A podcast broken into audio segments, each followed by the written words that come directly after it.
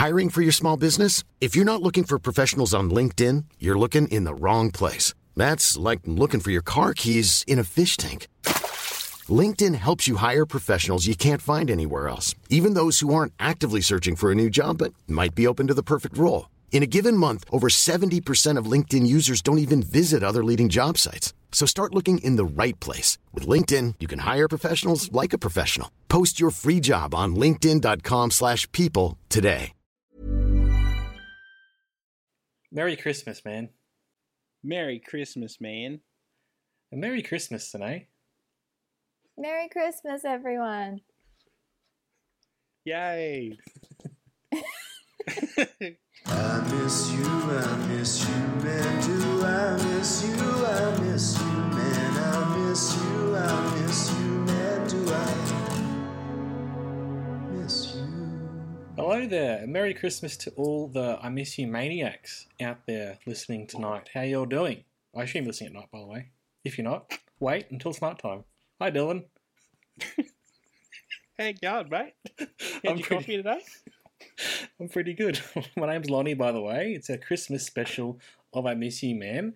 It's just not um, Dylan and me today like it normally is. We're also joined today, tonight, by Sine. How are you doing, Sine? It's me. Hi. I love Christmas. It's me. Getting a Taylor Swift reference in first off the bat, just for you guys. Thank you very much. Um, so, for, for the listeners, can you explain who you are? I've been on the pod before. Like, people will know. Mm. So, so Lonnie Yeah, do and your I. research, listeners. um, I'm Lonnie's partner, and I am currently in Melbourne. Was studying and working, and um, what do I do? I don't know. I write and edit and watch lots of movies. Yes, and do you have another podcast with me? Oh yeah, we have another podcast Probably called most- um, most "I Only Like You" and movies, where we do movie reviews every week or TV shows. Um, and crucial to this podcast context, I love Christmas. Yeah, you're, Quite you're a our you're our Christmas expert, and you might remember last year, listeners and Dylan and Sine, we did a Christmas special together. We looked back at some Shane Black films, which are pretty much all to do with Christmas, um, and we worked out a sort of uh, uh, genre, Christmas genre sort of list. Ooh, we've lost Sine. No, we better not have. Oh gosh, she's gone. How dare you say that? Well, we had a good we had a good two minutes. Come back to us today. What are you doing? We'll see if she just Oh, pops no. back in. She may do. She may do. Okay, oh, she's connecting. Hello. Hi, Sine. Anticipation. How you doing? Hello. what happened? Is it okay if you stay on the whole time? That was that. I don't understand what happened. Clean Food kicked me out and was like, "We have a connection problem." that's not I didn't do anything. It's all right. We're still recording. So that's okay. Okay, good. Sorry. It's, Oh god, it's okay. what a mess. Um, before that brief interruption, I was just saying that last year we did um, Shane Black films together as a as a thruple. and A unit. I can't. Don't say that. That's better. I was I was trying to find a different word from threesome, but I couldn't. So you settled on a You went thruple. Excellent. Thruple's better. Right? Well, let's, let's not get into that. You could Um, just say as a trio. trio, triad. Oh, that's good too. Yeah. Okay. Mm. Um, now we spoke about Christmas films and their recurring plot elements, sort of work out a genre, um, which I think we can apply today um, when we look at these films. Now, do you have strong opinions about Christmas films, Sine? Yes. Okay, that's good. Hope we'll hold on to them because they're going to come up and be pretty important soon. Um, Dylan, we don't just do Christmas specials, do we? What we normally do on I Miss You Man. Well, normally we take each other on a journey that could be about anything, Lonnie. Life, pop culture, everything in between. You may have noticed, listeners, that the title of today's episode, looking at the quintessential Christmas grump. We're going into Whoville and going to say hello to a little guy I like to call Mr. Grinch. We've watched the three classic adaptations of Dr. Seuss's famous book, There's the 1966 TV special. Uh, Chuck Jones was the main animator behind that, one of the great um, Warner Brothers guys. Um, it starred Boris Karloff. The 2000 live action feature film um, directed by Ronald Howard and starring James Carrey was also on our viewing list this week. And then the most recent uh, 3D computer animated feature film from Illumination Studios uh, was released in 2018, directed by Scott Mosier and Yarrow Cheney, starring Ben Cumberbatch. Now, from hey, listen, from what we both Why said, doing this? from what you both said off pod, I'm not sure we're going to agree on how to rank these films, but I think we should try and get a definitive ranking of one, two, three here. Um, Oh, so Nave, you've been talking shit behind the scenes too. I actually haven't. I don't know why I was lumped in with you with that comment. oh, I take issue. maybe it was more me trying to antagonize you, Sine, actually. Now I think about it. I think so. Um, okay. Another thing I should mention up top, these are not the only three. There have been a few other TV specials with the Grinch in them that were sort of less successful.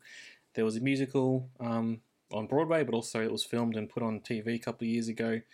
Um, there's also fairly recently there's been a horror film called The Mean One, um, starring a Grinch character. Apparently, really bad. We're not going to worry about those. We're going to worry about the three main ones. Um, before we get stuck into everything, Dylan, I was hoping you could just remind us all um, what the whole Grinch tale is. What's his deal? Who is he? What's what's going on? Well, he's basically just like uh, just a just a mean little piece of shit, isn't he? Really? You could say that, I guess.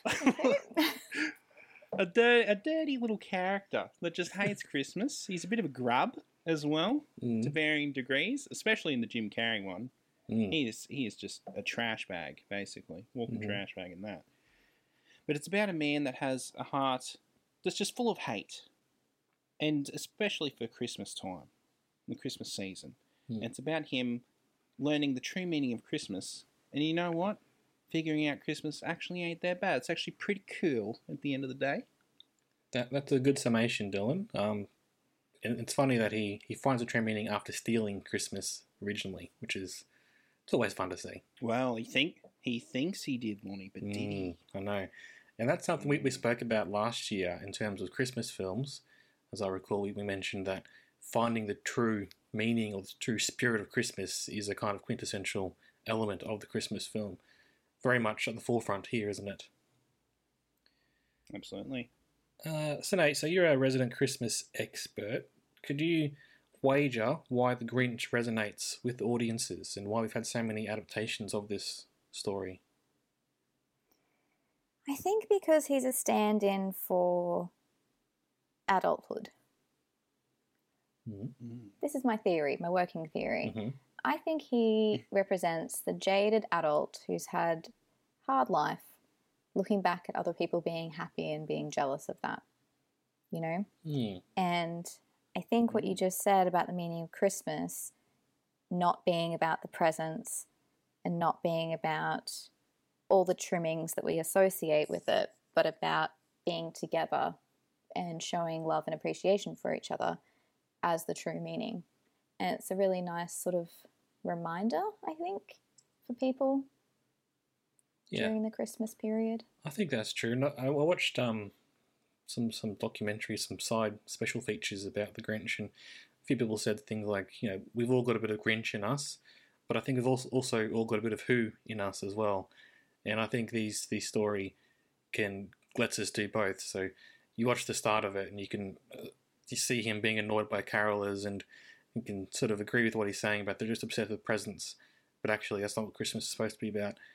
But then he can also come around and when he works out what's going on, his heart does grow three sizes bigger because he's found out what Christmas is all about. You can enjoy that as well. So you sort of get it both ways in this story, I think. I just have to correct you. His heart's two sizes too small. Yeah, but it grows three sizes. How can it grow It three grows sizes extra if it's size two sizes needed too to. That, that this has happens in the film. I've, it's one of my notes is like now his heart's a size too big. It's, what, it's why it Oh my God, breaks really? the little Have thing I in just the completely- animated ones, Sine. Yeah, great. Did you watch these actually, I've just- Or did you, you just try to get through with I all your memories? No, I watched them all. I just feel like I've lost all credibility just in the first, you know, 30 seconds of the pod, so that's fine. It's I'm just going to shut up. so good. Um, I thought we should declare our allegiances um, and our biases before we get Ooh. too into it. What's our personal Grinch story, Dylan? Did you grow up loving the Jim Carrey version because it came out when we were kids? Yeah, absolutely. Of course I did. And I, I love Jim Carrey too. Mm-hmm. And I I feel like if you're going to enjoy that one, you really have to have a good tolerance for Jim Carrey because it's it's Mm. really him at his most unhinged, Mm. to be honest. and, and I'm fine with him at that. So I love Okay. it. Personally. Okay. Um, what about the other, like the original, the book or the other versions? Here, were you any, any sort of huge connection to them? No, I'd never seen the the original 1960s one, and I only just watched this this newer one, this 2018 one, uh, yesterday actually. Yeah, Okay, right.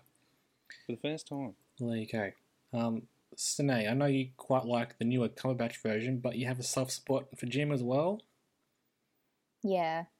I mean, that was the only Grinch that we had, sort of our generation, apart from the original, but like it wasn't very accessible or I don't even know if I knew that there was an original I knew this there was an original story obviously by Dr. Seuss but I didn't know that um yeah this original TV thing existed so the Jim Carrey one was all, all we had was all we had way back when I, I think that 1960s version is played every year in America on their TV, but I can't remember it ever happening okay. down here. So maybe some No. point, but not in our childhood.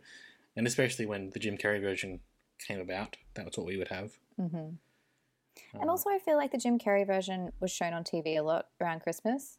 Like, you know how they play like four Christmas films that Channel 7 had the rights to or whatever, and it was always Home Alone, The Grinch.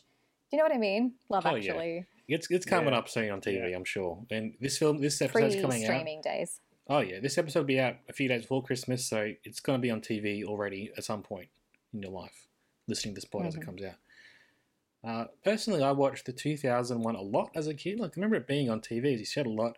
I think it also um, was played a lot at school, like in the last few weeks, people wrapping up, Mhm. you know, Chuck on the Grinch, you know, f- for the Friday afternoon sort of thing.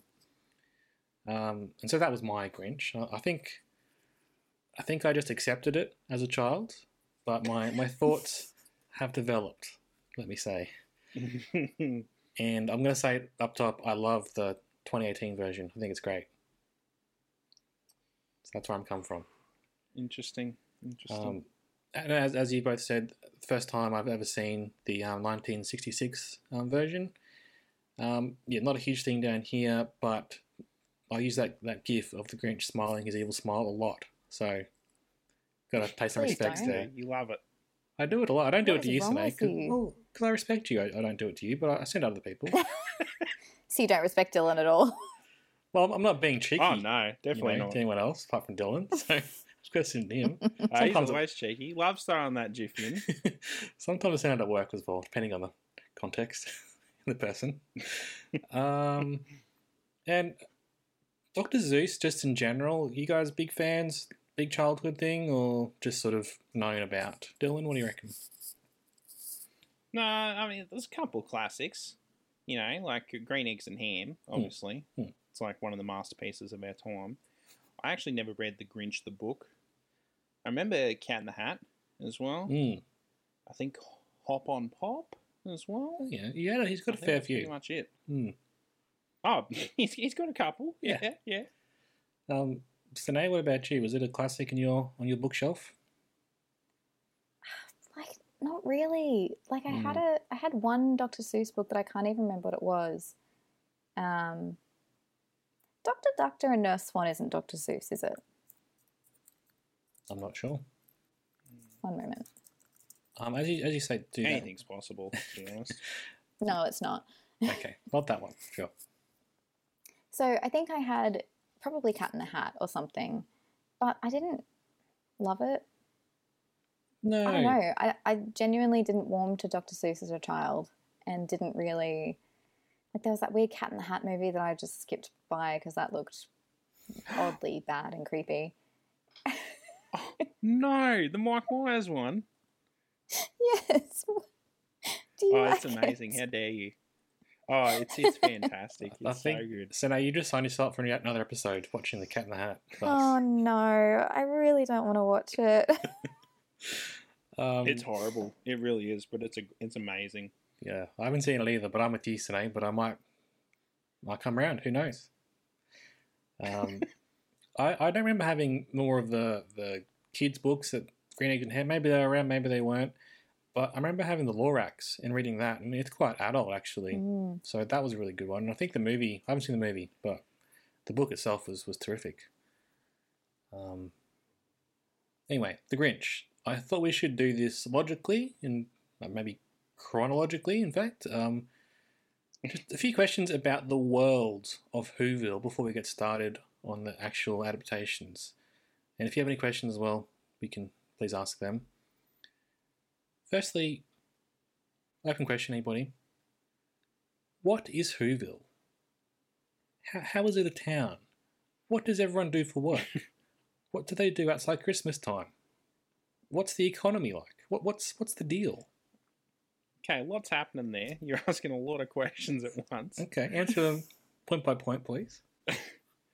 Well, I mean, it depends on the version, I guess, because in the Jim Carrey version, it's on a. It's like a snow on a snowflake, isn't Mm. it? Yeah. Which I don't like. That's dumb. Like, how does time work in that sense? Very weird. Because it's magic or something. Yeah. Yeah, like are they living like a thousand lifetimes in like one drop of a snowflake? It's it's madness. I don't like that. Anyway, the rest of them, it's just like a little Christmas village, mate. Okay. Yeah, self-sustaining economy in Okay. there. What's the issue with that? I That's mean- where I lean too. Yeah, there's a t- there's a Christmas town in Salzburg where it's Christmas 365 days of the year. I'm sure those people are making a living and their economy's doing fine. Mm. I think it's a cross between like a working town, like one of those towns where everyone moves and they all work on the one thing. Mm-hmm. Is that what they're called? Mm. Working towns. If Yeah. you listen to our episode on Twin Cities, you would know that. But yes. Okay, sorry. Um, so it's a cross between that and like the Christmas a Christmas city where it's Christmas all the time. I Yeah. think when it's not Christmas, they're just prepping for Christmas. Well, I, watched the movies Mm. closely. They they mention other holidays in the Ron Howard version. I think Easter gets mentioned. Um, and the 2018 version, they sing Christmas carols and that mention Christ in particular. So that would assume we've got Easter and Mm. you know the rest of the Christian calendar sort of going on. So that's cool. So God's canon in the Grinch universe. Well, and Okay. also potentially Santa is too. I think we see Santa. Oh, in he one of them. definitely is. Yeah. makes a couple of appearances. Yeah. Yeah, so that's cool. Um, and Cindy's mum in the 2018 version, she works a night shift at what seems to be a hospital as well. So that's cool. Her full name is Cindy Lou. How dare you show her disrespect? My apologies. And her dad is a postie in the 2000 movie, so and there's a mayor as well. So there's like some sort of government in that version. Yeah. And I guess we are just seeing it in like the week before Christmas, so you know that's not the maybe not what it's like all the time.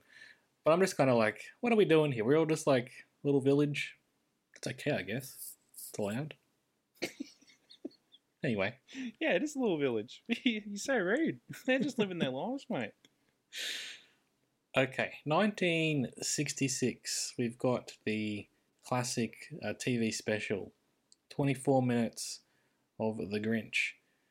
Um, what do we think, Sine? you- Can you please give us your thoughts first up? Overall thought? Mm. Creepy. Really? Oh, Okay. Well, why is this? The animation is so creepy. The smile is terrifying. He gives the creepiest smile when he's stealing the presents from the twins, where it like comes up past his eyebrows, and that just disturbed me on like a deep emotional nightmare level. Really? Not really a fan of it at all. Um, it was very confusing. The narrator is the same actor as the voice of the Grinch, so it was difficult to distinguish narration from dialogue at certain points. Um, and it's mo- it's mostly voiceover of the original story. Like a lot of it's narration with pictures, you know, or some musical interludes. Um, two things I wanted to point out. There's a line in this that says Cindy Lou Who, who was no more than two. Mm. Mm. which is interesting to me because Cindy Lou in the Jim Carrey version is what at least five, six, seven, She's six or seven. They've aged her up for sure. I thought she was Yeah. like 12. and Maybe. really, She's younger than I. Come on, yeah. possible. She's tall.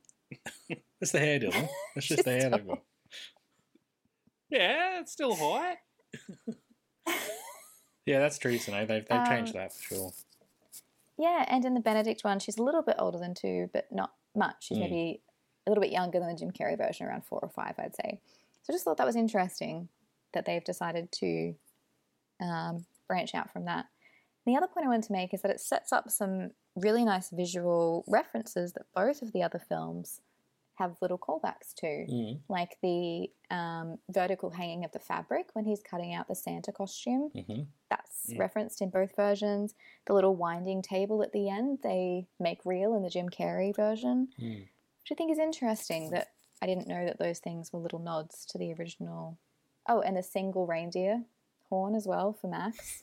Like that was only Yeah. that was established there. So that was really cool kind of seeing the um I don't know, historical precedent being set for some of those visual things. Yeah, it's interesting you say that. Like, it is very much sort of a tussle between just reading the original story and Mm. animating what's on the page of the story, but then also adding a bit more to sort of pad out to get the 24 minutes because it's a half hour Christmas special. And so Mhm. there are some things where it is just like the Grinch walking around talking to himself, which is cool, but not particularly imaginative. But then there's a lot of other parts where that really they do have some cool transitions. Um, when he's think, think about like annoying noises and stuff, they've got some cool things going into his brain. Um, there's some really nice touches like when the waiters come out um, onto the table and like successive waiters come out the smaller versions under Mhm. the galoshes. That, that was that was really cool. I thought. Um, It's a very Dr. Seuss thing. yeah, definitely. So, so that was cool. So it's kind of a, yeah tussle between what's just the, the straight up story, but also some interesting sort of splashes of imagination all around. Dylan, thoughts, feelings? Yeah, it's pretty good. I mean, it's just very, it's streamlined, really. It's just Hmm. pure Grinchy goodness. They rip through the story, don't they? He's, he's, oh, they zoom through. They zoom through. He doesn't really have a backstory in that one. He just hates Christmas, and then 20 minutes later, he doesn't. Yeah, Good stuff. and that that's the other other films because they're longer. They they do sort of delve into him deep more deeply as a character. To I think to pat at the time, but also mm. to you know a bit a bit more sophisticated. But it kind of shows in this one. It's like yeah, he's a bad guy. He's called the Grinch. Hates Christmas. Don't even worry about it. don't need to. yeah, get on board. Yeah. Um, one thing I like about this, all the stories, is how much that Max loves Christmas, but he goes along with all the plans just because he loves the Grinch as well. like classic dog, loves his master, doesn't he? Yeah, He's so man's best sweet. friend, mate. Um, what what do we think of the Grinch slithering around on the floor like a snake? No, that's what I think of it. No. Yeah, agreed. Did not like that. It's great. Mm-mm. Oh, come on, Dylan. You're just He's being being silly. sneaky. No, He's being He's sneaky. being sli- creepy, actually. Do you agree? It was it's creepy. The animation, like the drawing of him in When that original version, is when he's going around the floor is i think i think it's funny reading a bit about it they it's like animated but it's kind of half animated in some ways because it's kind of Mm. it's more like it's a stationary object and some things animated around the character not not full animated that makes sense i'm not really huge on animation history and skills but maybe that's why it's like a little bit uncanny valley perhaps in that respect that you're getting at Sinead? or just, just in general creepy getting at. okay I don't know. I think general creepy, as we've established before, I think I have a weird thing with smiles or mouth mouth stuff. Doesn't Mm. it gets me uncomfortable. Right. Well, one clever thing I thought was when the Grinch is he's taken all the presents and decorations away, and he plays like snooker or pool with the baubles. It was a nice little touch, I thought. Mhm. Yeah, I did like that. Yeah. Yeah, that's cool. There was also the winding up of the toys as they marched into the sack. Did you like that yeah. one too? Like the wind up little toys. yeah. Um. That, well, we haven't mentioned the songs either. Um, I'm not the first one to say it, but the "You're a Mean One, Mr. Grinch" that's the original diss track, isn't it? It's just it's just two straight minutes of character assassination, no verse or chorus, just just tearing shreds off the man. I don't know. I don't know if it is a diss track. I think he revels in it. I think he loves it Oh, at that point in his life. well, I think in the Jim Carrey version, he sings about himself, doesn't he? So that's Yeah. that's different. it's a good song, though. Oh yeah, it's great. It's Yeah. a classic. tell you what I didn't like. Mm. Oh, he says he's been putting up with this for fifty three years. Mm. How Mm. old is he? Well, he's in his fifties. He, he's That's at least point, though. 53. If he hated Christmas coming out the womb, he's at least 53 years old. Well, how old do you think he's supposed to be? I don't know. I thought he was supposed to be like 30 or something. 30 or 40. Young Same. bachelor. Yeah. Hmm. Mm-hmm. Well, Yeah, I don't like it. He's like a creepy old man. Hmm. well, I can give you some more background about that because I think you guys both watched this on on streaming. I'm dedicated. I'm committed. I went and bought the DVD um, because I happened to see it at the shops, but I listened to some of the special features, um, and there was audio commentary by the voice of, of Cindy, um, Judy, someone. Um, you know, so you're not that dedicated Well, to know the name. okay. Yeah. She's a classic. She did lots of uh, great animated voices over the years, especially WB stuff. Um, and it was one of the actual original animators as well. Um, look, commentary, I wouldn't Hmm. say rush out and go see it. Go listen to it. It was just kind of them naming the animators who worked on each scene. Um, it was a bit awkward because the lady, she was very old. She's doing this on like the, at least the 2000s, so it's like 40 years or so before when she did the voice. And she hadn't seen it for a long time. And so she like keeps asking what's going to happen next. And she's like watching. It's about ten minutes in. She's like, "How does he become good again?" like, just watch it. It's coming up, lady. Um. Anyway, I did also watch a little doco that was made um, about this, and some facts about um, Dr. Seuss or Ted Geisel, as he was in real life. First of all, he was voted the least likely to succeed by his college class. Why would they even have such a vote? Why is that a category? Yeah, it's pretty mean, isn't it? American colleges are weird. Yeah, I guess it maybe it's like affectionately done, but you got to think it's not. Um, and he, he also worked with um, Chuck Jones, who's the WB animator, um, during the war. They did little cartoons for the soldiers together, so that's cool. They sort of knew each other from that, and then eventually they worked on this together. Um, you'll be interested, Dylan, that Paul Dini was interviewed in the documentary. okay, nice. Why? I don't know. I guess he was around. and I'm talking about history Again, animation. A name in WB animation at the time, I guess. I guess so. yeah. Yeah. he's a one of the Batman animators, Sine, for your reference. Um, Thank you. and Tim Burton was also there. We have Sam and chat about it, how much he loved it as a kid, the '60s version. Um, He, he would. he would. yeah, I didn't. It didn't really pick that up, but it does make sense. He's inspired by Dr. Seuss, a lot of his artwork and his art design in his films. Yeah, um, absolutely. they had a bunch of kids there watching it as well and talking about Dr. Seuss and stuff, which was just weird. I don't really know why they were there. They were all like kid actors. But one of them was Manny from Modern Family. so weird. He's there, like, he's like five or six. He like loves Dr. Seuss, apparently. That's cool. Anyway, the important thing I was going to mention was that Dr. Zeus himself lived on the top of a hill overlooking a local town. So, a lot of people are saying that the Grinch character sort of perhaps came from himself. Not that he was a Grinch the whole time, but maybe he had those feelings that we all have from time to time about how you know Christmas is crazy time and get annoying.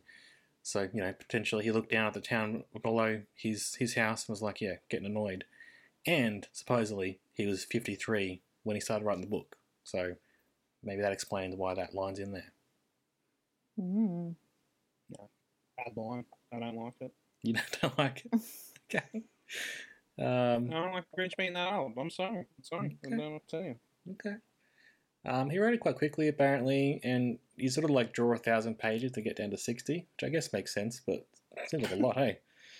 Um, But also, it was weird. They said he wrote it really quickly, but then he took forever to get the ending right. I guess that's kind of fair enough to create a process, but still.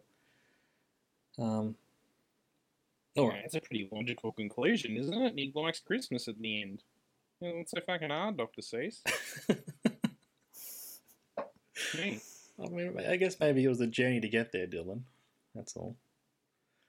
Um, yes, I suppose. so over in America, this is pretty much universally loved. You know, everyone loves it. I think it's because it was shown on TV every year, and they they've grown up with it. And you know, when you watch something as a kid, you you love it, and then you keep that with you your whole life. Um, I've got a quote here that I might put to you both, if that's okay. It's from Tim Brayton from Alternate Ending. He reviewed this back in 2018, and it seems like a lot of people went back and reviewed the original versions when the new version came out, the Cumberbatch version. He said, It's one of the greatest of all Christmas stories, told in an audio visual medium, filling its 26 minutes with exactly the correct amount of warm and fuzzy sentiment, wry cynicism to keep said sentiment in check, and simple, fabulistic morality about community and anti materialism. Thoughts, Sine? Hmm. Does that make sense? Yeah, I think that's what I was trying to say, just a bit more eloquently. There you go. Well, I guess he's not. he's had time to think about it and write it down, not just been That's true. on a Yeah. podcast. Um, he says something as well, which I'll mention. It kind of links back to what you said about the voices, Sine. Um, talks Mhm. about the story in the lines from the original book being there. Quote, most of them recited in the impeccable tones of Boris Karloff, who narrates the story and voices the Grinch himself with the snide snarl that distinguishes the two roles just enough without sacrificing the natural mm. warmth of his voice. It sounds exactly like what it is having a friendly storyteller read a bedtime story and kindly giving in to a child's exhor- exhortation to do the voices. Sine, do you agree? I the last bit I agree with, yes, Yeah. because it's not distinct enough Yeah, to not be him, if that makes sense. sure. Like if your dad's putting on a silly voice as he's reading a book, it's it's still your dad, you know. Yeah. So, although I don't, I don't know if my dad ever read to me. Am I getting deep into some childhood trauma? anyway, yes, I there wasn't enough distinction for me. I Hmm. had to really focus on. Oh, okay, we're in story world. This is diegetic, non-diegetic, etc. Yeah, fair enough. Yeah. Um, yeah, overall, pretty good. I'm glad I watched it to sort of, you know, because everyone's seen it. But. Hmm. and that review was really great. I'm, I'll put it in the show notes, so get amongst that if you're into into that um, particular version. Are we Now- ranking it now, or are we waiting to the end? I think at the end because yeah, it's going to take a while. This next one, so Okay, all right. I've got a lot of notes, a lot of notes coming up, Oh no. Yeah, a lot of reviews. listen, Oh, no. I know your issue. I know what your issue is going to be. So we're going to talk about the Jim Carrey one, yeah? Jim Carrey, yes. Am I correct in saying your issue is the hypersexualization? It's weirdly sexual. Um, that's not my, my top issue, to be honest, but that is an element that is Really? very odd. My my, my is biggest very issue, if I can get, on my soapbox early, everybody, Mhm. Mhm. why is it so cold and grey? Why is it shot the way it is? Why is it like blurry and dark the whole time? It's supposed to be a warm, inviting movie, but it's not. Because it's Yeah. the 90s. Yeah. Yeah, it, it, it does have that look of constant smog enveloping every scene. I'll, I'll grant you that. It's terrible. But it's still, it's still good. Oh, come on. Come off it. I think that has really coloured my view of the whole film. It's just so ugly and and off-putting. However, however, folks, I watched it with an open mind. Apart from that, this time, and it's very odd, as you said, Sine, very sexualized for a for a kids' film. Um, and the Jim Carrey thing is very weird as well. But I think I liked it overall. After all that, Goodness. Dylan, what are your thoughts on it? Yeah. So what, what's what's the sexual parts that you're talking about? Is it that there was a, just straight up a key party at one point? Is that what we're talking about? I mean, that, and then there's also like um, the whole love interest and the whole way that that character Ah. is drawn and the clothing that she wears and why she's so breathy and why he falls with his face in her chest and Like it's a Ah, bit yeah, much yeah, for a kids' right, film. yeah, yeah, no, fair point. Fair point. It's it's pretty funny when he's down in the village talking to everybody, and every time he does something naughty, she gets more and more turned on. There's Martha May. hmm Everyone likes a bad boy, I guess, but yeah, it's also um the Christmas light machine she has, where she like Oh. the cannon. Oh, That's very the things sexual. that dreams are made of, though. oh, okay. No, but Alright. seriously, Yeah. are you te- are you telling me you wouldn't want a cannon that can just hang Christmas lights like that? Like, imagine that'd be so simple. I mean, yeah, the way that she Agreed. straddles it and it's like a massive penis. Yes. But, uh, yeah, that's what I'm. That's what I was getting at. But, To be clear, I wasn't Oh, hello. talking about that. okay. It was more the practicality of the ease of hanging the lights. Yeah, I mean, I get that for sure. Um, what do we think about the motivation they give the Grinch in this film? Um, it's very, very funny to me that they they keep a line in from the original story. It's narrated by Anthony Hopkins, which I don't think particularly works, but it's fine, I guess. How Oh. I don't think it works the best. I Mhm. think it's amazing, Mhm. actually. Hmm, well, anyway, um, they they they keep the line in. Well, hold on, excuse you, excuse you. What's your problem with Anthony Hopkins narrating? I One of the greatest actors of all time. It just doesn't quite work for me. I, I don't think of his voice when I think of Doctor Seuss and the narration. It, it's it's okay. But you think of Pharrell Williams? Is that who you think of? I mean, no, but that works for that film, personally. Oh, come off it. Okay, we'll get to that. Anyway, keep going. Um, the line they keep in was, you know, he hates Christmas and no one quite knows the reason. But then they show you the reason, like straight away. yeah, we we know the reason. Yeah, he got he got bullied. He got bullied, but also it's kind of seemed like he was a bit off from the beginning. Um, and I yeah, go, Sonny. take umbrage with that a little bit because he's the narrator. And for something like it's a traumatic childhood memory that this Grinch had happen where he got rejected around Christmas time and got made fun of and bullied and retreated into himself. That kind of event might only be known by the Grinch and the people who were there at the time. Do you know what I mean? Like maybe the narrator isn't privy to that information, and then at that moment we're going sort of Mm. inside the Grinch's psyche to reveal some backstory about his Oh, yeah. character. Sure. That makes sense. It's just it's funny that yeah, maybe it's a bit of dramatic irony there for the I agree. It's odd for the film Yes. though, right? It is odd, yes. I get what you're saying, but I'm Mm. just trying to offer you an alternate, you know, No, no, interpretation that's maybe. fair enough. Um, so the thing is, he's a kid. He loves the girl. She loves him. He's going to give her a present. He gets made fun of for having a beard, and so he tries to shave it off. But then he makes some mistakes when he's doing that, and he gets made fun of the next day for having sort of cuts on his face. And then he runs away. Right. Look, I look closely. I don't think he had a beard when he was a kid. No, he did. He did. He had big sideburns, right? Yeah.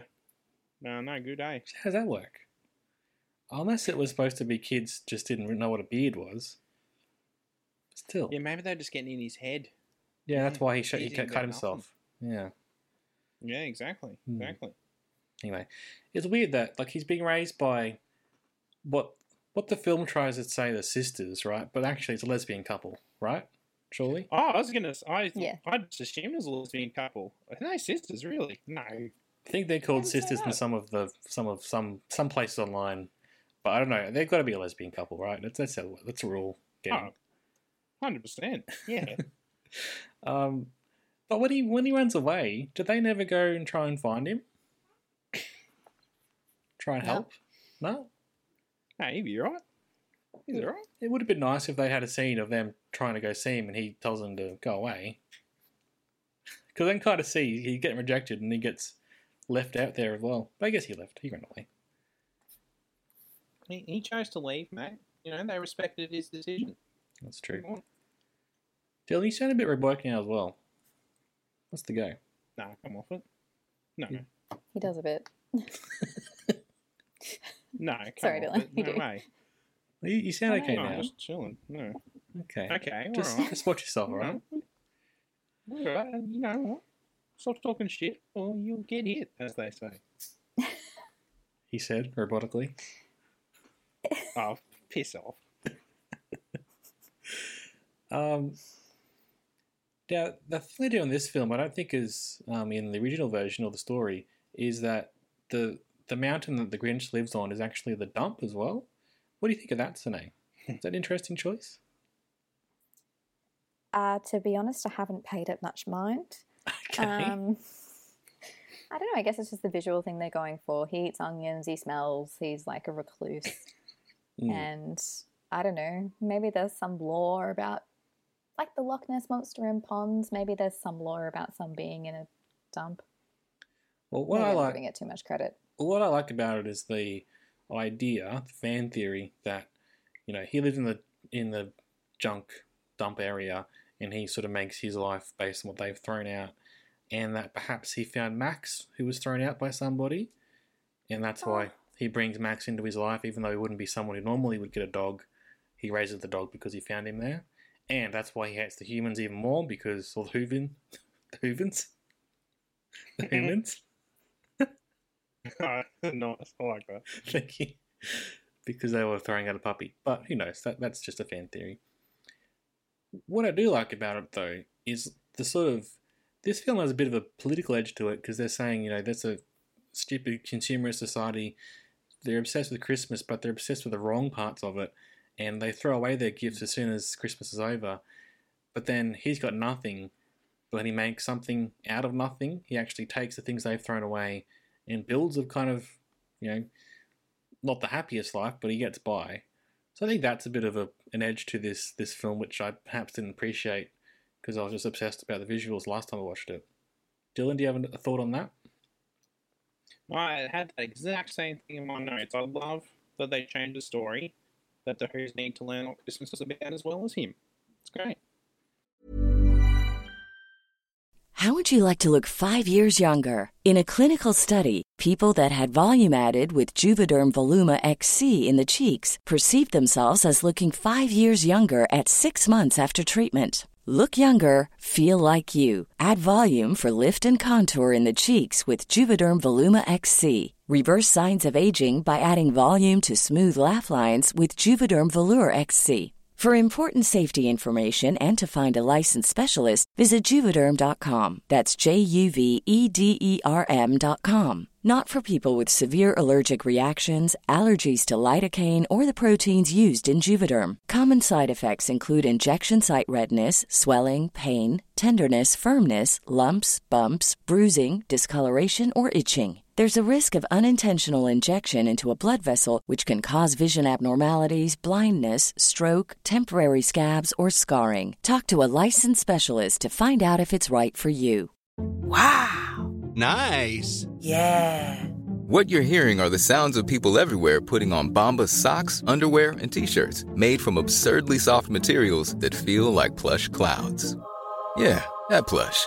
And the best part? For every item you purchase, Bombas donates another to someone facing homelessness. Bombas. Big comfort for everyone. Go to bombas.com slash ACAST and use code ACAST for 20% off your first purchase. That's bombas.com slash ACAST. Code ACAST. Everyone's learning lessons around Whoville. It's fantastic. It's a great point, but you're so robotic. I can't take you seriously. uh, come off it. You are lying. Do you mind if I pause the recording and then get you back in? Just Yeah, let's pause. Oh, goodness me. Think. Oh. We're recording again. Sorry, Dylan, you were saying something great about the movie and the consumerist society. I, I was just saying that I loved that everyone needed to learn a lesson, not just the Grinch, Mm. but the Who's and Whoville as well. Hmm.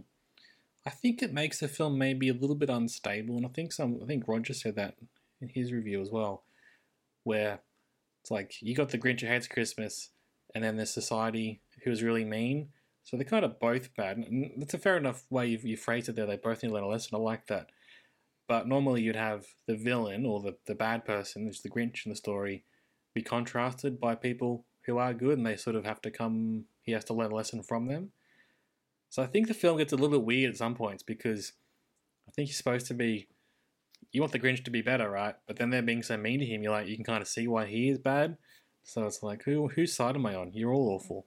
You, we we don't live in a black and white world, Lonnie. It's shades of grey. No, And that's that- what this is. The Grinch makes some points, but he's also wrong on some points, you know? That's true. Yeah, fair enough. Um, I'm always happy to see Molly Shannon. So when she turned up, I was loving it. As Cindy Cindy Lou's mum.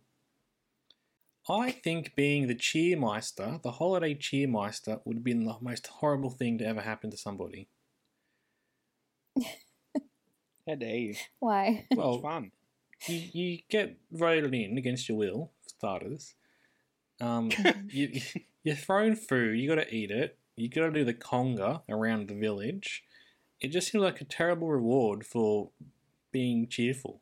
I don't like I don't like the town mob in this this film. They reminded me of The Simpsons, think- but go go on.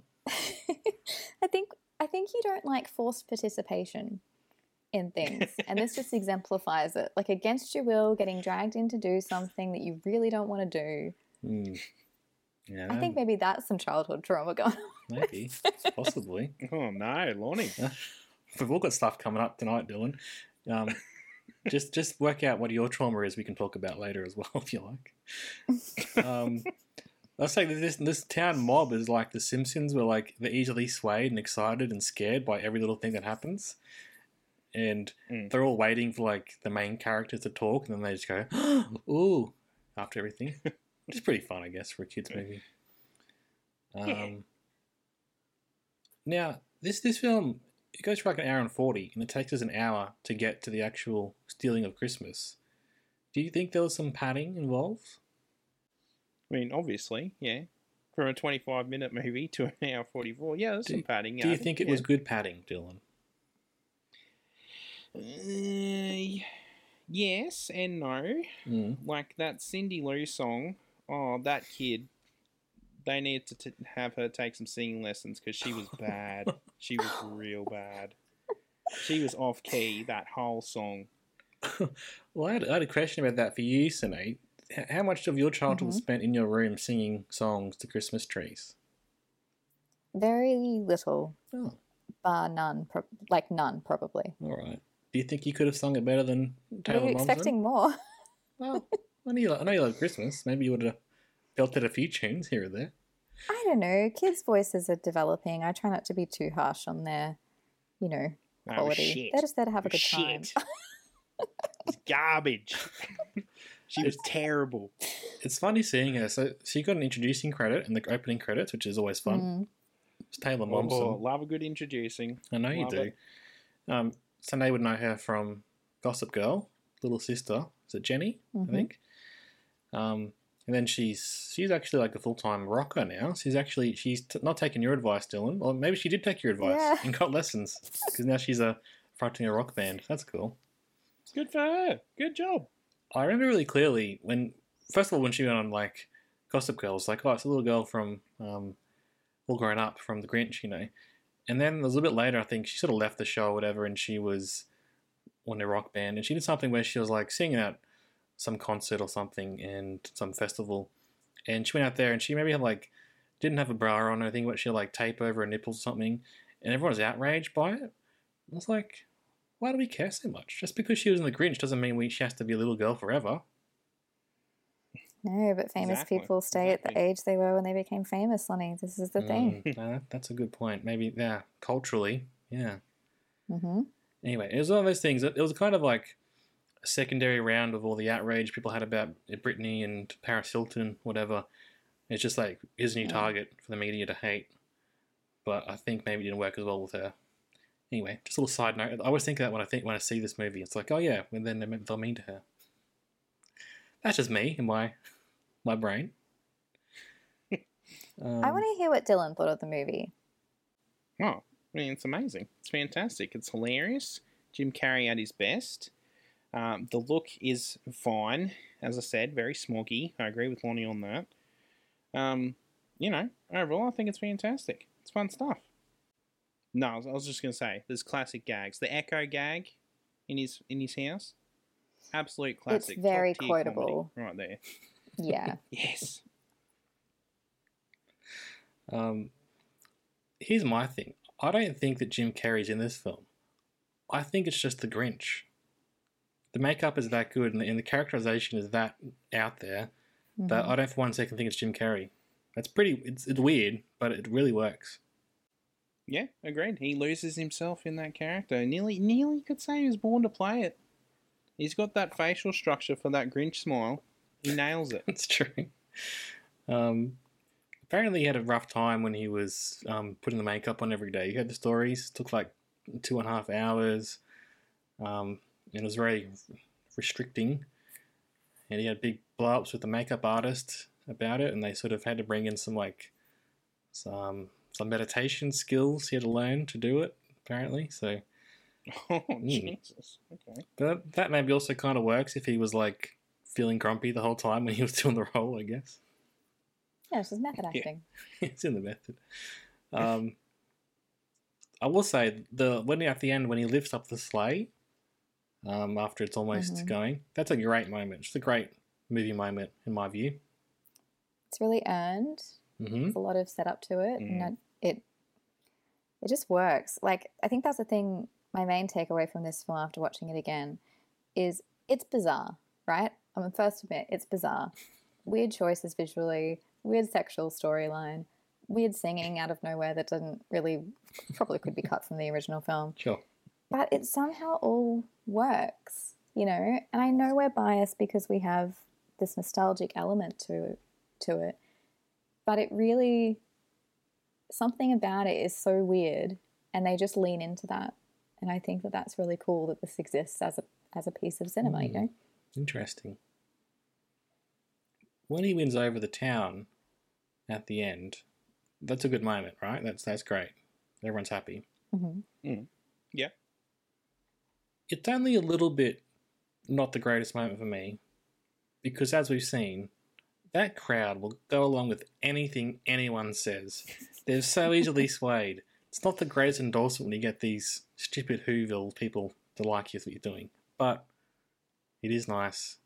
And you're right, Dylan. Both sides learn a little bit about the meaning of Christmas, and it is, it is pretty nice when they come up to his place for Christmas dinner at the end. That's a good moment. Yeah, hmm absolutely. When he gets to carve the, the roast beast.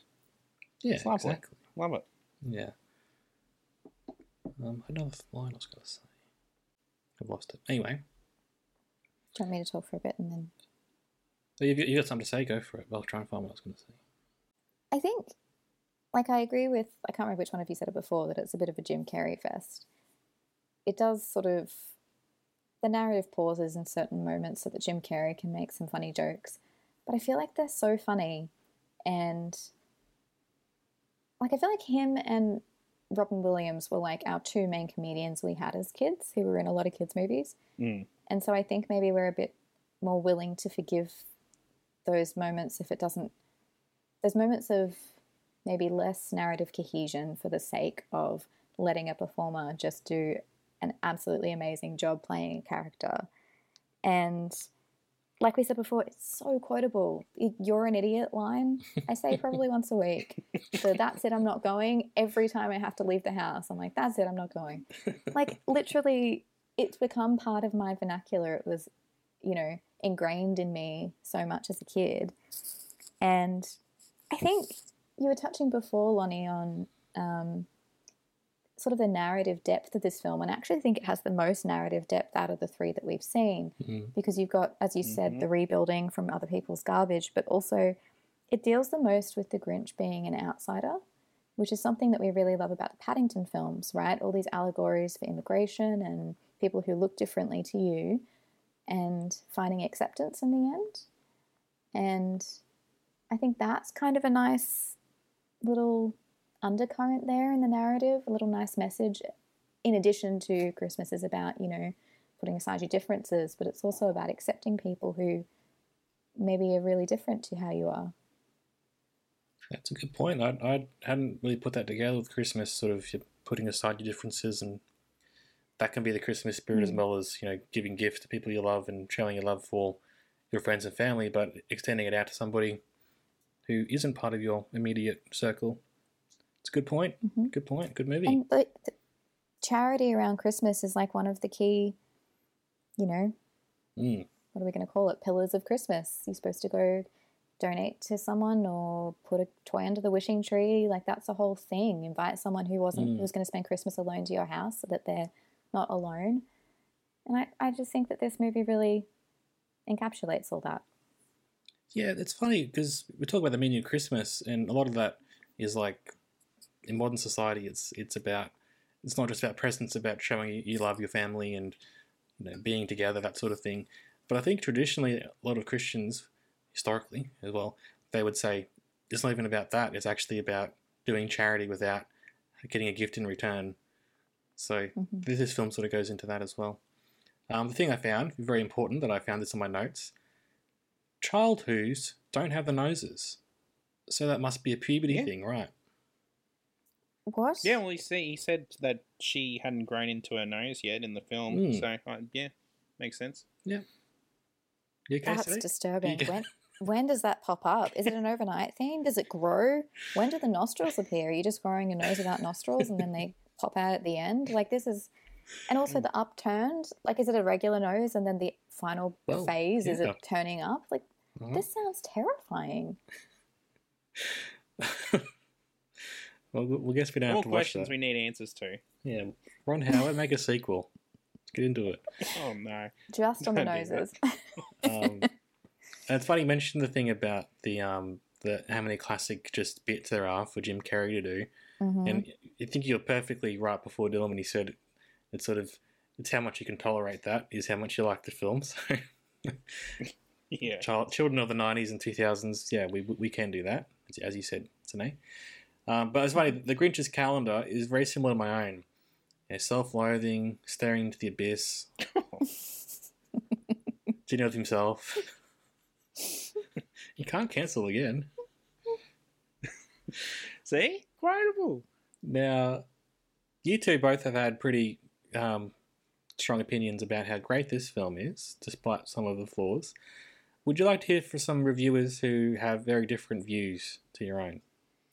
I would. I'd like to hear what they have to say. Okay, you on board, Dylan? Yeah, I'd like to hear how I can shoot them down. Yeah. Okay.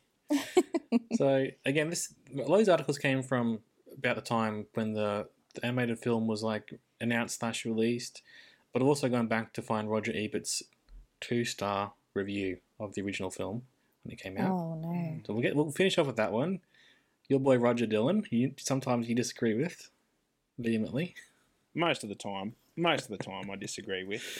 um, okay, so Jesse Lab from Flixist website uh, wrote an article entitled uh, "The Grinch is the worst Christmas movie I've ever seen."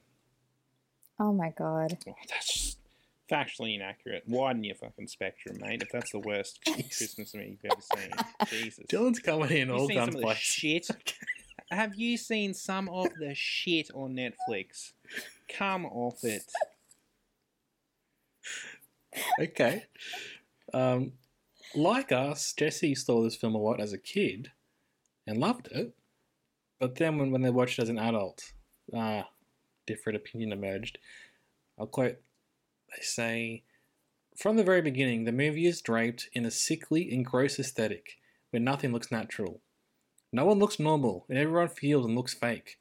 I would say this is some meta commentary about how the Who's aren't being authentic and are instead superficial about the true meaning of Christmas, but I think that's giving the movie way more credit than it deserves. Every frame is unpleasant to watch and makes me actively repulsed by it.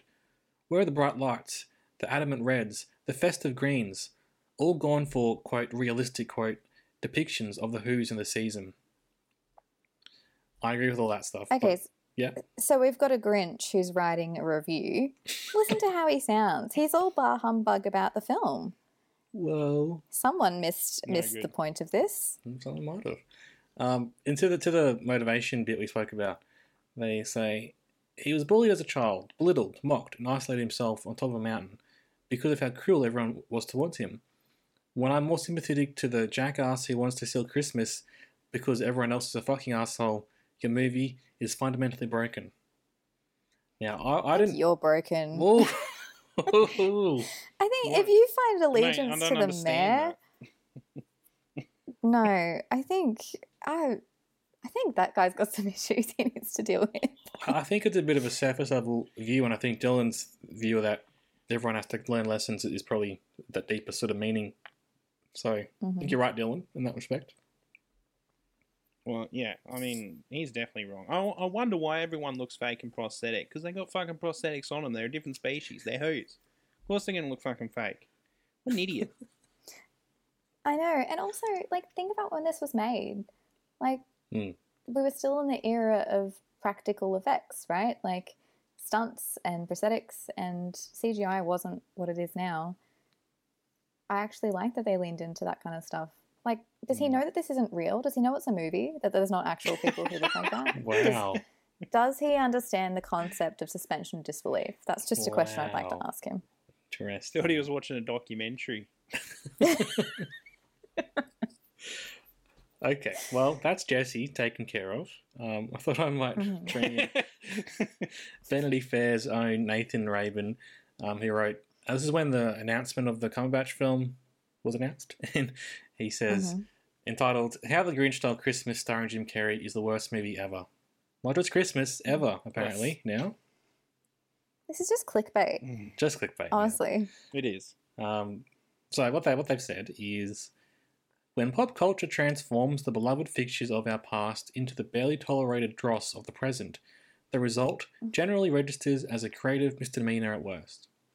But when Howard transformed one of history's best-loved children's books into an eyeball-punishingly ugly showcase for the ribald improvisation of Jim Carrey, featuring sequences like one where the Grinch waves mistletoe above his furry green ass and angrily admonishes horrified onlookers, now pucker up and kiss at Whoville, it feels more like a third strike felony.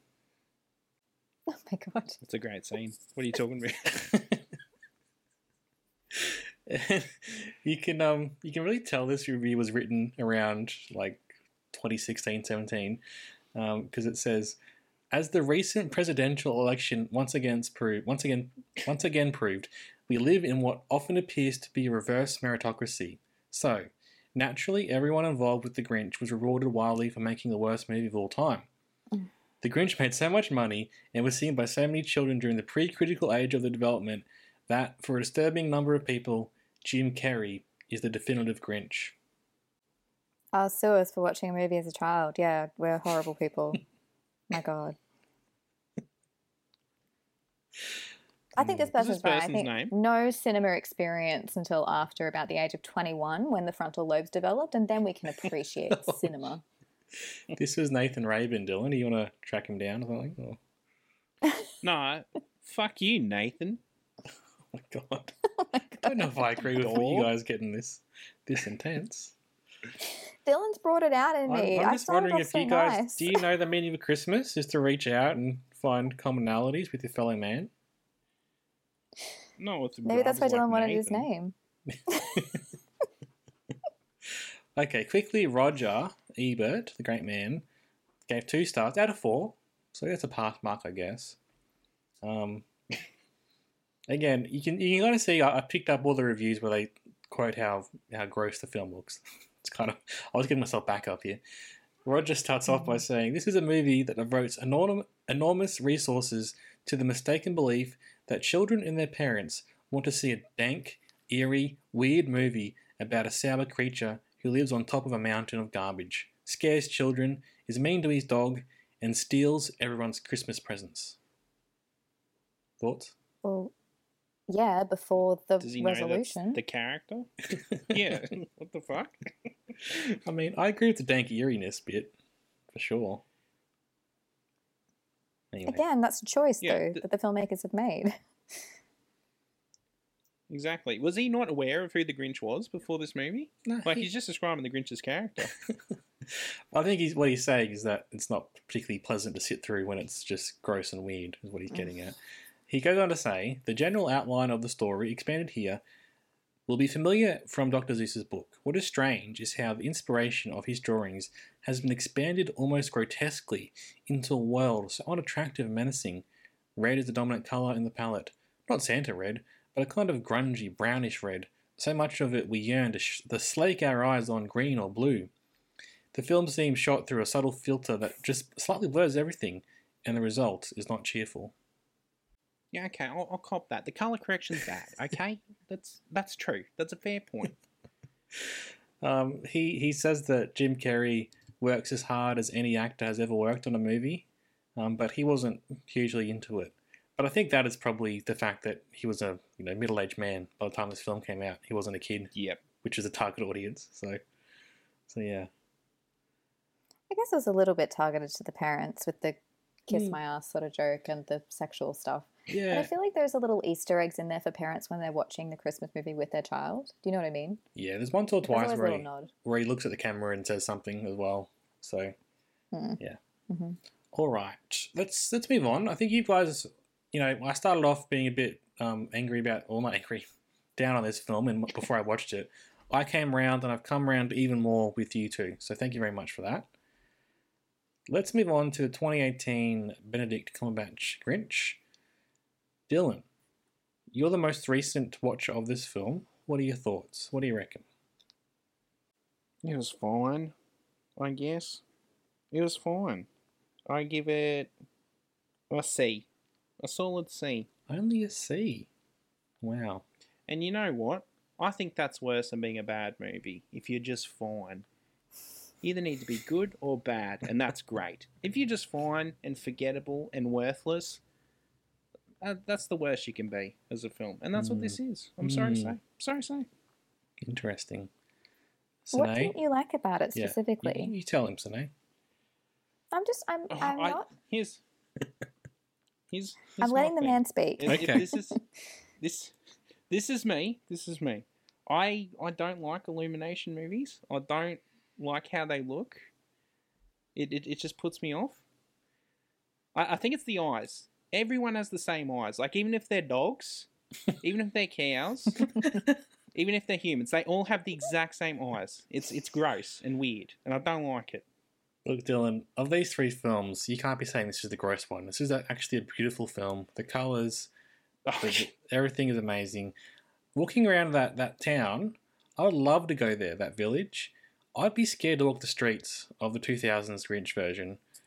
This one, I would love to live there. No, it's too busy. Too much. Too much village. It's before Christmas. Of course it's busy. No, too many people. Too big a populace.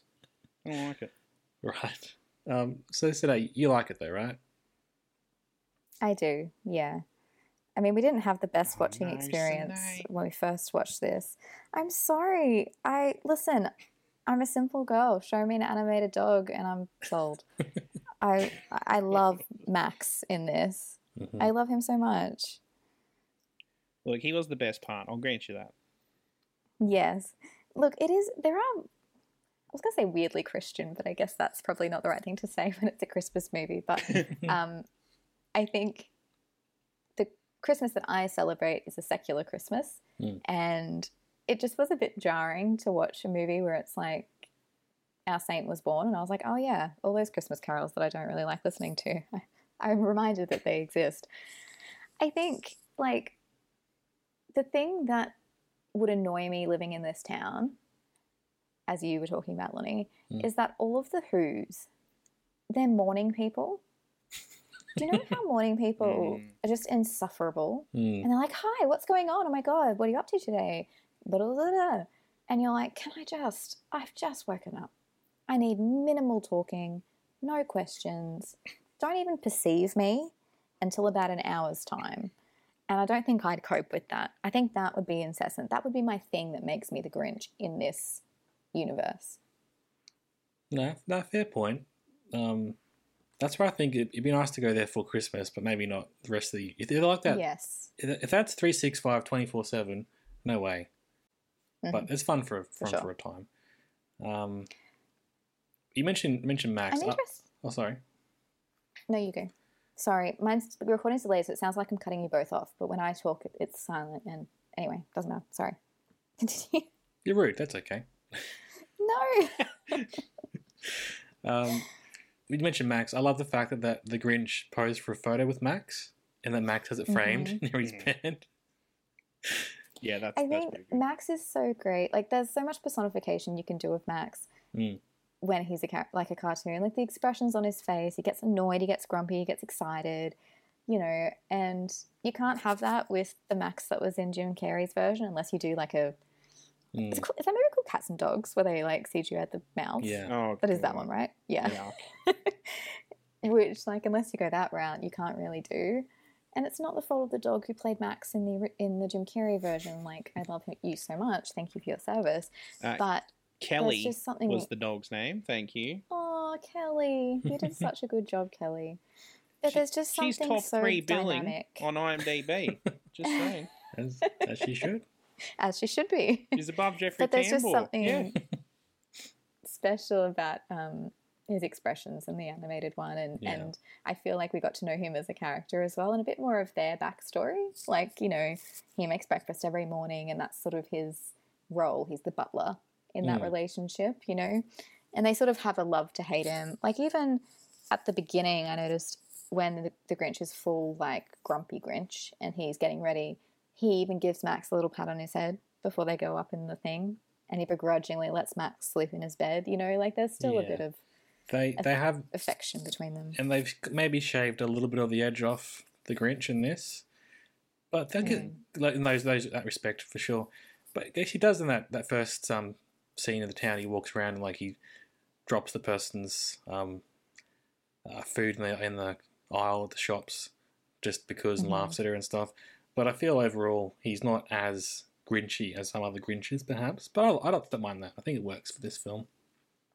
Do, do you think like the backstory and motivation here, Dylan? The, the fact that he's more of an orphan who was upset that Christmas time came around and everyone else had families and he didn't, and that's why he re- re- resorted to going up to the mountain? No. Oh, okay. do you care to expand? I mean, when in doubt, make someone a sad orphan, right? If you want to give him a bad backstory. Wow, cheap and lazy. That's what I heard just then. That's right. Exactly. I think it's nice. I, I think it's a bit bit cleaner than the previous version. In the you know take out the whole sexual side of it in this 'cause it's more for kids. You got, thoughts on that? I think it's I think it's the strongest motivation out of the three, but I do get what Dylan's saying that it, Mm. you know you could think it's a bit cheap and easy. I, for me, they don't dwell on it too much, so it, it doesn't fall into cheap and easy. Like I don't Sure. sit there and it's not like expanded upon. It's just sort of a throwaway of Yeah. this enough. is where we're at. But Um, this film it's got a bit of criticism. It's got like you know it's fairly well received, but it's kind of like if the first one is a classic, and then the two thousands it maybe deviated too much away from the original story. This one is a bit too safe. Is kind of the opinion I was getting online looking around. Um, Mm. Amy West here from Empire says, despite its storytelling ambition being two sizes too small, much like its hairy protagonist's heart, the Grinch is impossibly cute, visually rich, and boasts enough festive fun to satisfy young viewers. I think that's fair enough, and I think I'm on board with it. Love the dog. I think it's very pretty and visually does some interesting things. But I can kind of see the thing about, oh, it's the Grinch again, and it's just the Grinch again, you know? I can see where they're coming from in those reviews. That's interesting. See, I feel like this is the most pure. Like, I actually like the simplicity because it's the most pure Grinch story for a new generation. Like Yeah. the one that we had as kids, it's our Grinch, but there were, you know, visual things that were Sure. people took liberties with and his performance and all that stuff, right? But this is a very pure, solid. Who is the Grinch, mummy? Here, watch this movie and you'll learn about the story of the Grinch. Do you know what I mean? I feel you. Um, uh, two things I particularly like about the film: um, the horror iconography when he's launching his plan to steal Christmas. That's really good. He's a bit of a Nosferatu shadow up the stairs. That's cool. Um, and then I, I like the montage of him stealing all the different um, presents from all the different houses, and sort of like a, a profile view of the town. And he's multiple Mhm. bits of the frame going in and out. I thought that was kind of fun. But Mm. you I think you're right, Sunday. I think this is the one I'd probably show my kids first. You know, Yeah, I don't think I'd bother with the 1960s version. Maybe that one first. I don't know. I just don't know if that's accessible to Yeah. young kids. And I'm not talking Yeah. down to them and, or saying that they can't watch things like that, but it's a very different style to everything else at the moment. And it, they might have a bit of trouble engaging with it, perhaps. Yeah, whereas this is bright and colourful and nice and sweet. And I don't know, if I watched that 1966 version as a child, I would 100% have had nightmares about him. So I don't know if I'm like bringing that into the vernacular in the household until they're a bit older. I think that's because your dad never read you a story as a child, so no? I'm sure he did. He's going to text me when this airs and be like, "Oh my god, did you really think that?" No, I'm sure he did too. but Maybe the, the the crazy voices and stuff that some people might do, perhaps not. Hmm. Who knows? Um, Dylan, any, any final thoughts on the 19? I mean the 2018 version? Yeah, I'll say I don't really like the fact that he doesn't really have a relationship with the Who's in this one. Hmm. Uh, Mm-hmm. I feel it's a bit of a disconnect. So, like, when at the end where he's like, oh, "I'm sorry, I took Christmas," I'd be like, "Who the fuck are you? What's happening right now?" Oh yeah, you are. I feel it. Well, he knows his neighbour, the the one Yeah, that's all. Yeah, no, that's a fair enough point. Oh, we didn't even mention the whole Cindy aspect of this, which I think is probably not as strong as the Grinch part to the film. Sine, thoughts? No, Dylan, thoughts? it's bad, right? Bad. I I didn't mind the like the parallels between their plans and stuff. That was kind of fun, but overall, I liked the plans intersecting. I thought that was nice. yeah, and it's I cool to have a, when a I kid. first, yeah, and when I first watched this, I didn't like that part. I felt like her story took away from Hmm. the rest of it. But I think having her story fleshed out a bit makes it again makes it more appealing to a younger audience because Hmm. we're spending time with the cool, fun Cindy, you know. Yeah, yeah, And it's very modernized. You know, you've got a single working mum and she's a nurse who's doing the night shift, and there's a lot of like relatability for modern day parenting in this as well. I don't know. It's just fun, isn't it? Like, I It know is. it's light, but it's not, you know, It's better than a C, Dylan. Egregious. No, it's not enough edge. Not enough edge. To where's the key party in this one? Come on. Okay, I don't want to put words in your mouth, but I'm thinking we're all going to agree that the 1960s version was is our third choice here. Yes. No, it's my second. Oh, Dylan, Dylan, Dylan, Dylan. Dylan, you're just. Hmm. Sorry, acting sorry, out of hate and anger right now. No, And you need. no, Dylan. no. Dylan, have you checked your No, heart size it- it's- recently? hey, it's it's just it's streamlined. It's quick. You're in and out. It's just classic. Everything you need to know about the Grinch. The animation Mm. still holds up for 1960s. It's got some Right. fun visual gags as we went through. Uh, I just think I like it more. Right, and you you put Jim Carrey number one. Yes, You'll, you'll, you'll have to, won't you? What are you Yes. talking about? So, Sine, can you give me your rankings, please? I think um, just for creepiness factor, the 1966 is three for me. Mhm. And listen, I'm surprised myself that I'm doing this. Okay.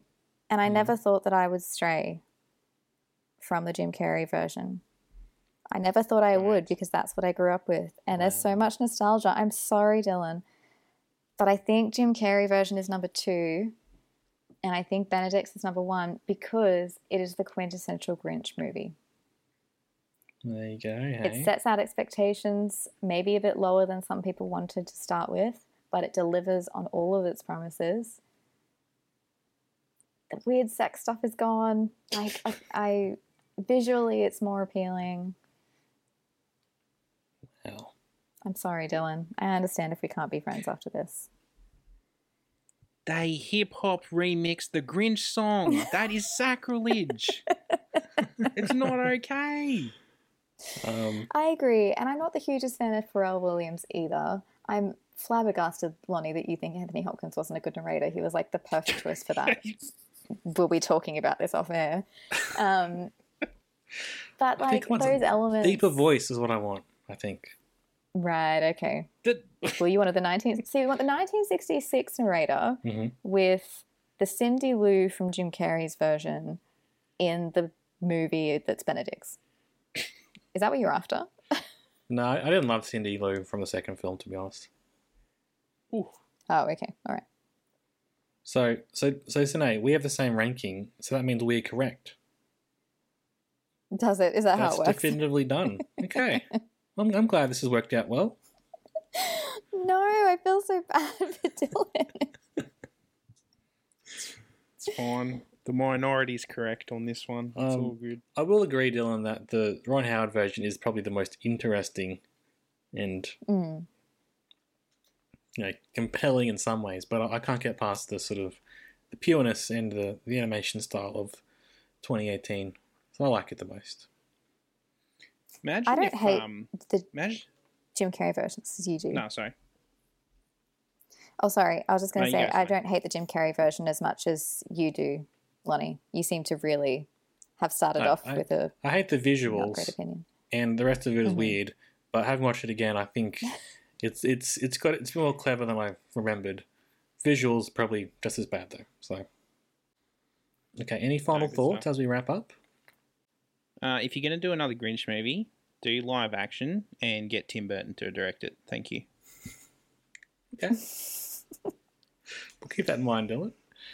Well, Hey, that's look, hey, Johnny Depp as the Grinch. That that could be that could be interesting. Mm. Just saying. No, I'm alright. no. I'm fine. Thanks. Okay. Well, enough out of both of you then. Thank you. That's fine. How dare you. Now that's been us talking about the Grinch for Christmas. We we've hoped you had a good time. Hope it's been a. I think go watch them. I think they're interesting watches. So if you if you somehow have avoided them this Christmas season, go get amongst them. Um, obviously you know which one's the best now. So get that one first.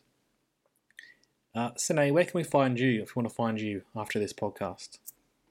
Uh, I'm on Twitter, and Mhm. that's Naily on Twitter. We're also at Eileen Loki Pod for the film and TV podcast we do together. Um, I'm around generally. I mean, the good thing about my name is it's easy to Google, so uh, you'll find me. You're, you're gettable. okay. That's good. Um, yeah, and please check out our other podcast. I only like you in movies. Bigger and better things coming next year for sure.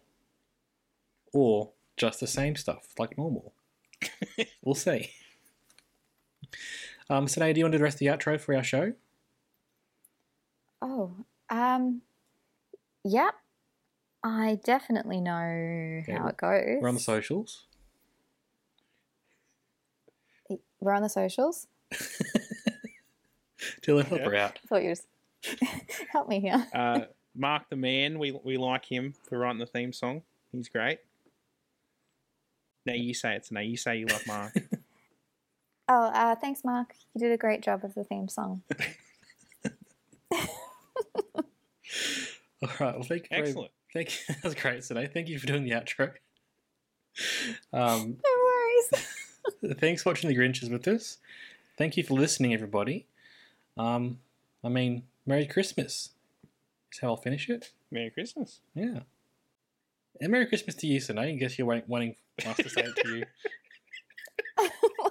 Well, I just didn't want to encroach on the outro. I'm sorry. Merry Christmas, Is it- everyone. Is an all is an all encompassing Merry Christmas. Mine was. Yeah. Yeah, yeah.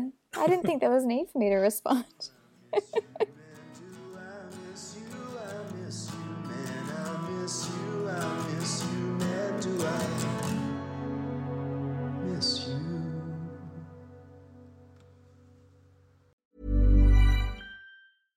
Flexibility is great. That's why there's yoga. Flexibility for your insurance coverage is great too. That's why there's United Healthcare Insurance Plans. Underwritten by Golden Rule Insurance Company, United Healthcare Insurance Plans offer flexible, budget friendly coverage for medical, vision, dental, and more. One of these plans may be right for you if you're, say, between jobs, coming off your parents' plan, turning a side hustle into a full hustle, or even missed open enrollment. Want more flexibility? Find out more about United Healthcare Insurance Plans at uhone.com.